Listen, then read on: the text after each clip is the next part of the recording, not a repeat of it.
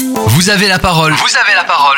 Présentation d'associations en Tarn-et-Garonne et région Occitanie. Aujourd'hui, dans Vous avez la parole, la parole est donnée à l'association Le 82 dans son assiette. La Chambre d'agriculture de Tarn-et-Garonne est à l'origine de cette démarche. Cette jeune association a pour but de promouvoir la production agricole locale et de la valoriser en circuit court de proximité. Elle mettra en relation l'offre et la demande alimentaire collective en Tarn-et-Garonne. L'association s'appuiera sur un outil numérique de commercialisation des produits et s'approvisionnera auprès des producteurs et transformateurs à un prix juste et rémunérateur.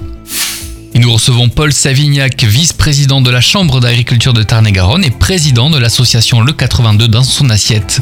Il nous parle de sa jeune association. C'est une toute jeune association qui a été créée en début d'année. Ça émane de la Chambre d'agriculture, donc c'est un prolongement euh, des missions, on va dire, euh, et de qu'on s'était donné les nouveaux élus de la Chambre d'agriculture. Donc euh, de créer tout d'abord cette association qui a pour but voilà, de mettre en relation les producteurs et euh, les euh, restaurations hors domicile. Tout ce qui est cantine, cantine des collèges, des écoles et aussi EHPAD.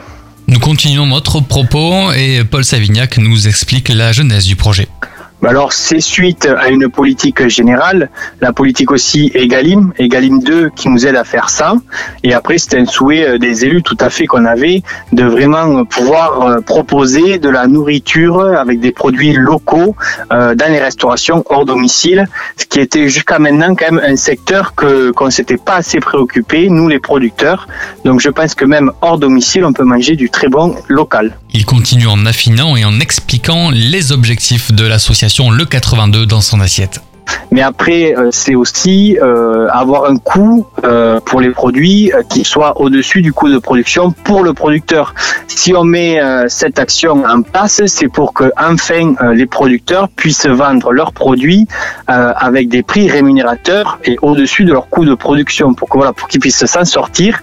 Et moi, derrière mon but, c'est pouvoir favoriser et aider des jeunes à s'installer dans notre département, dans l'agriculture, avec des circuits courts très court, mais qui soit euh, rémunérateur euh, pour, pour, pour, voilà, pour leur travail. Quoi. Le départ, c'est une phase test et l'association, le 82 dans son assiette, démarre avec déjà des partenaires, et notamment les mairies, mais pas que.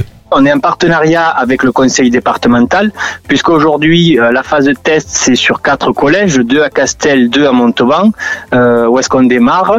Et on a 90 produits aujourd'hui qui sont en ligne sur le site euh, pour, pour, pour alimenter, si je puis dire, ces cantines.